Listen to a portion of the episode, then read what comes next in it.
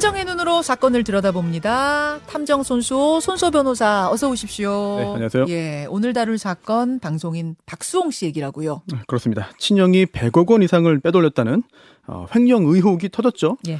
박송 씨 횡령 피해 의혹 사건 아, 가져왔는데요.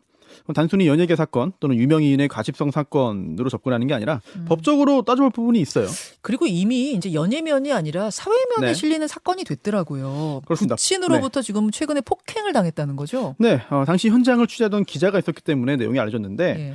검찰 대질 조사하기 위해서 박수홍 씨또 어, 이제 논란의 중심에 있는 가족들을 불렀습니다. 예. 함께 이야기를 좀 들어보겠다는 거죠. 누구 말이 맞는지를 따져보고. 그런데 이 박수홍 씨의 부친이 박수홍 씨를 보자마자 아버지 봤는데 인사도 안 하냐면서 음. 대뜸 정강이를 여러 번 차고 또 칼로 땡땡땡을 땡땡 해버릴까. 뭐 음. 흉기가 없어서 아쉽다. 이런 이야기도 했다는 거예요. 음. 어, 박수홍 씨는 내가 평생을 아버지와 가족들을 먹여 살렸는데 어떻게 이럴 수 있느냐? 라면서 울다가 어, 실신해서 병원 응급실로 이송됐다고 합니다. 네. 이게 이제 이 사건을 압축적으로 보여주는 어떤 장면이 아닐까 이런 생각까지 드는데 네. 검찰에 신변 보호 요청했는데 피해자 보호 소홀히 했다. 뭐 담당 검사가 수차례 바뀌면서 박, 박수홍 씨를 힘들게 했다. 이런 이야기는 어디서 나오는 거예요? 저도 이 보도를 보고 깜짝 놀랐는데 네. 어 이제 친한 개그맨이죠 손헌수 씨가 SNS 통해서 주장한 내용입니다. 아, 박수홍 씨랑 친한 손원수 씨가 그런데 음. 검찰 그리고 또 다른 사람도 아닌 박수홍 씨 측의 변호사 설명에 따르면 네. 신변 보호 요청한 건 아니었다. 아, 아. 어, 과거에 폭력 적인 상황이 있었으니까 아, 그 부분을 배려해달라는 정도의 요청이었다라고 음. 하고요.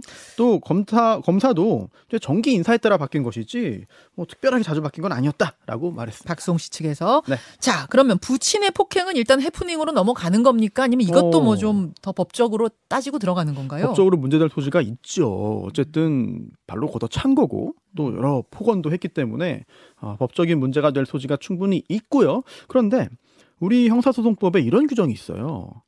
어, 224조의 고소의 제한인데요. 예, 예. 자기 또는 배우자의 직계 존속은 고소하지 못한다. 직계 존속은 고소하지 못한다. 그러니까 그렇죠. 자기 부모, 음. 또 조부모 고소할 수 없고요. 음. 심지어 며느리는 시아버지, 시어머니 고소할 수 없고 음. 사위는 장인 장모 고소할 수 없습니다. 그 형제는 되는데 부모 자식 간에는. 되는 거죠. 직계 존속. 예, 예. 그런데 어 그러면은 어이 사건에서도 박송 씨가 자기를 걷어찬 아버지를 고소할 수 없는 거 아니냐? 음.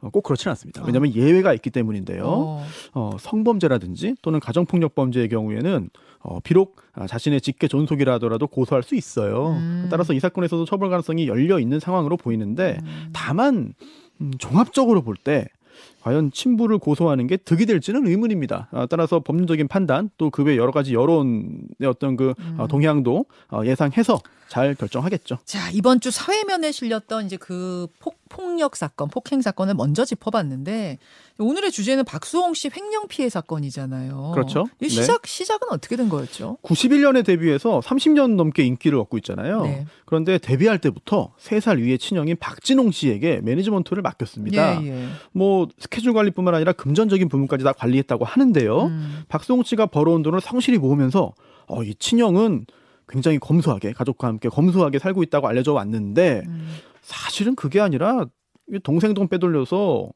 어, 참 재산도 축적하고 부동산도 많이 사놓은 거 아니냐 이런 의혹이 나온 거죠. 근데 30년간 같이 일을 해왔는데 그게 네. 왜 이제야 드러난 거죠? 사실 이 박수홍 씨가 착한 임대인 운동 이제 코로나 시국에 착한 임대인 운동 동참하려고 자기 소유 부동산 확인하다가 이걸 알, 알게 된 거다라는 보도가 있었지만 예.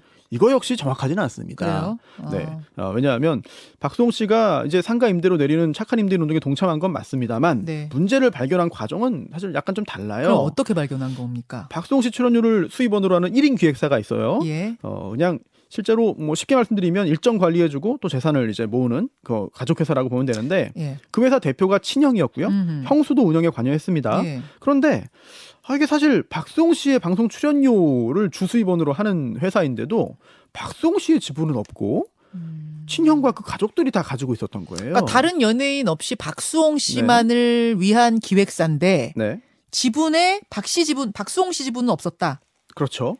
그런 상황에서 어, 2020년 1월에 친형 친형 명의의 새로운 법인이 만들어졌고요. 여기에 자본금으로 17억 원이 투입됐는데 박수홍 씨가 이 사실을 알게 된 다음에 담당 세무서 세무사에게 이거 무슨 돈이에요? 어디서 나온 돈이에요? 물어봤습니다. 네. 그랬더니 답이 없었던 거예요. 어, 어. 제대로 된 답이. 어. 이걸 확인하는 과정에서 아, 그동안 거액이 빼돌려졌다고 생각하게 된 거죠. 그럼 이 17억 원도 결국 박씨 기획사에서 나온 돈이다 이렇게 지금 네. 그렇게 보고 세- 있는 그렇게 거예요. 의혹이 제기된 상태이고요. 어, 27억은 뭐야 하다 보니까 어 네. 이런 식으로 빠져나간 게 많아 이제 의혹이 이렇게 생기게 된 거군요. 네, 그런데 곧바로 친형 등을 고소하진 않았어요. 예, 예. 이런 상황에서 작년 3월에 한 온라인 커뮤니티에 글이 하나 올라왔는데요. 음. 박수홍 씨의 형과 형수가 30년 동안 이 재산 관리하면서 관리해왔는데 최근에 통장과 자산 상황 확인해봤더니 전부 다 형과 가족들 이름으로 되어 있더라. 음. 100억 원 넘게 빼돌린 거고 형과 형수는 아파트 3채, 상가 7, 8채를 취득해가지고 월세 수익으로만 4천만 원 이상 얻고 있다.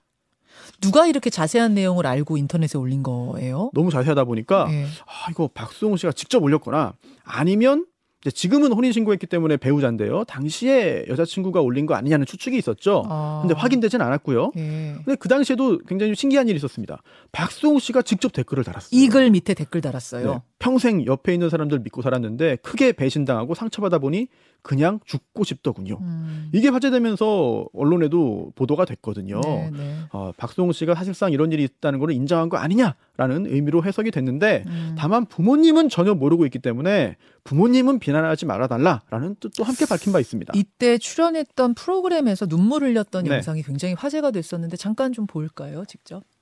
가장 힘든 한 해를 보내고 있어요. 어. 정말 와, 이- 아, 이 사람이 이래서 죽는구나. 음. 이 인생이 무너지는 경험을 했어요. 어. 그러니까 근데 안 얘가 좋았죠? 내가 잠을 못, 못 자니까 어. 고양이는 안 그러는데 내 눈에 앞에 와서 나 잘 때까지 자라고 어머, 눈을 어머. 깜빡깜빡 해서 거눈 감으라고. 어머 어머 왜 이렇게 슬픈 얘기야? 어머 오빠 왜 그래? 내, 어머. 내가 태어나서 어머. 나는 늘 혼자서 어, 지금 이제 눈물을 가족들을 흘리면서 지켜야 되니까 뭐 이야기하는 어, 이런 꼭 부담감이 있었어요. 이렇게 굉장한 화제가 된 뒤에 친형 쪽에서 입장은 뭐라고 나왔습니까? 어, 의혹이 제기된 초반에는 연락 끊고 잠적을 한 거 아니냐라는 이야기가 있었죠. 대응이 없었습니다. 음. 하지만 얼마 지나지 않아서 친형의 지인이라고 주장하는 사람이 네. 관련 기사들에 댓글을 달았는데요. 박수홍 씨의 이야기는 거짓이다. 음. 횡령 의혹은 사실이 아니다. 이런 댓글들이었습니다. 네. 어, 핵심적인 논리는 박수홍 씨 출연료 외에도 친형이 나름대로 얻은 수입이 있었다. 음. 또 지금 현재 박수홍 씨 재산 상당히 많다. 따라서 횡령했다는 건 사실이 아니다라는 이야기였죠. 음, 이뭐 이 해명은 맞는 얘기인가요? 일단 그 이야기가 사실 이 사건 본질과 동떨어진 얘기예요. 즉 어. 친형 등이 횡령했느냐 안 했냐가 관건이지. 네. 지금 박수홍 씨에게 재산이 얼마 있느냐는 사실 중요하지 않거든요. 음. 게다가 친형 측근이라고 주장하는 사람의 인터뷰가 공개됐는데요. 친형에게는 경차 한 대와 아파트 한 채밖에 없다. 만약 100억 원 이상 뜯겼다면은 박수홍 씨가 왜 형을 고소하지 않았겠느냐라고 반박하는 내용이었습니다. 이 주장이 사실인지는 확인이 됐습니까? 아 거짓에 가까운 것으로 보여요. 그래요? 왜냐하면 어, 친형의 딸 그러니까 박수홍 씨의 조카죠. 네. SNS에 명품 옷, 가방, 고급 호텔, 숙박 이런 거 자랑하는 게시물이 다수 있었고요. 음. 또 최근 검찰에서 흘러나온 이야기를 보면 가정주부인 형수가 200억대 부동산 가지고 있는 것으로 확인됐다는 내용들이 있거든요. 음. 그리고 결국은 박수홍 씨도 친형을 고소했습니다. 그렇죠. 그래서 이제 고소를 하게 됐고 친형 쪽에서는 어떻게 네. 대응했죠? 이번에도 역시 여론전을 시도한 것으로 보이는데요. 형의 입장문이 언론에 공개됐어요. 아, 동생이 그러니까 박수홍 씨가 93년생 여자친구를 가족에게 소개했고 가족들이 반대하면서 갈등이 시작됐다 라는 거였는데요. 음. 그리고 최근에 박수홍 씨가 아파트를 이 여성에게 줬다라는 이야기까지 하고 있습니다. 네. 결국 나이 차가 많은 여성에게 빠져서 가족들과 갈등 겪고 있다는 그런 취지로 이해가 되는데 그러니까 결혼 갈등 때문이다 뭐 네. 이런 식의 예. 하지만 박수홍 씨가 누구를 만나는지 또 자기 재산을 누구에게 줬는지는 형이 횡령했는지 여부와 관련이 없어요. 음. 게다가 박수홍 씨는 최근에 이 여성과 실제로 혼인했다고 발표까지 했습니다. 그럼 이제 박수홍 씨 출연료가 진짜 빼돌려진 거냐가 핵심인데 네. 그렇죠. 여기에 대해서는 그럼 정면 반, 반박이 나오지 않은 거예요? 현재까지는 그런 것으로 보이는데요. 어, 물론 수사 과정에서 어떤 특별한 이야기를 했는지는 저희가 아직까지 확인 못하겠습니다. 못하고 있습니다만 예. 보도된 건 없고요. 이 과정에서 어, 온라인상에 박수홍 씨 악플을 단 사람이 있어요. 음. 즉 박수홍이 형의 상가 임대료까지 착복하고 형을 쓰레기로 만들었다라는 내용의 글을 작성한 건데 음. 알고 보니 그 사람이 형수의 절친이었습니다. 음. 어, 다만 이제 이 악플러는 형수에게 이야기를 듣고 그 그걸 진실이라고 믿고 글을 올렸다고 주장했고요. 음. 경찰이 불송치 결정을 했습니다만 박수홍 씨 측에서는 이거 문제 있다라고 어, 이의 제기했고요. 현재 검찰에 넘어가 있는 상태죠. 그래요. 그리고 또 충격을 준 이야기가 바로 네. 이제 사망보험이죠. 박수홍 씨 사망보험 얘기는 진짜 뭐예요? 네, 박수홍 씨를 피보험자로 하는 보험 8개가 들어 있는데 네. 사망 시 보험금 받는 사람이 아, 바로 그 회사, 즉 친형 부부가 지분을 전부 가지고 있는 그 회사다. 음. 게다가 매월 아, 이제 사망보험금으로 이제 보험료로 내는 게 1,155만 원이다.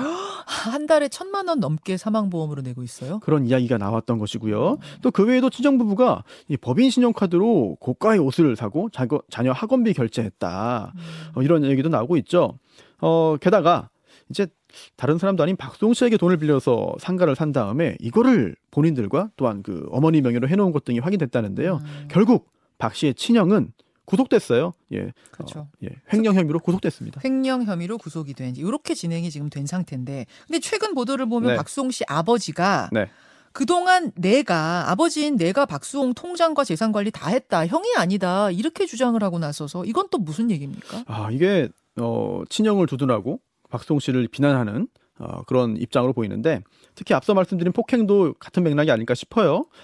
네, 그런데 이 부친이 내가 통장과 재산 관리 다 했다라고 하는 거는 혹시 형을 보호하기 위한 거 아니냐? 특히 우리 법상에 있는 친족 상도리라는 이 제도를 이용하는 거 아니냐 라는 의견도 나오고 있습니다. 친족 상도례가 뭡니까? 어, 친족 간의 특정한 재산 범죄에서는 범인에게 유리하게 작용하는 형법상의 특례 규정인데요. 어. 가정 내의 사건, 특히 재산적인 재산과 네. 관련된 예, 사건에서는 법이 개입을 좀 자제하자 뭐 이런 취지입니다. 좀 구체적으로요. 네, 절도, 작물, 사기, 공갈, 횡령, 배임에 적용되는 건데요. 네네. 두 가지가 있습니다. 첫 번째, 직 계 혈족, 배우자, 동거 친족, 동거 가족 또는 그 배우자 간의 경우에는 네. 조금 전에 말씀드린 그런 범죄를 범했다 하더라도 예, 예. 형을 면제한다. 아. 그리고 두 번째, 그 외의 친족 간에는 음. 고소가 있어야 공소 제기할 수 있다. 즉 친고죄가 된다는 얘기죠. 친고죄가 된다. 그 아버지는 피해자 박수홍 네. 씨의 직계 존속이니까 형이 네. 면제되네요. 죄를 졌더라도. 네, 그렇습니다. 친형은 비동거 친족이니까 친고죄인데 이미 네. 박수홍 씨가 고소했기 때문에 처벌 가능하거든요. 음. 하지만 아버지는 실제로 횡령을 했다 하더라도 형 면제 받는 거 아니냐 이런 거죠. 그러면 여기 이 상황에서 네. 형이 아니라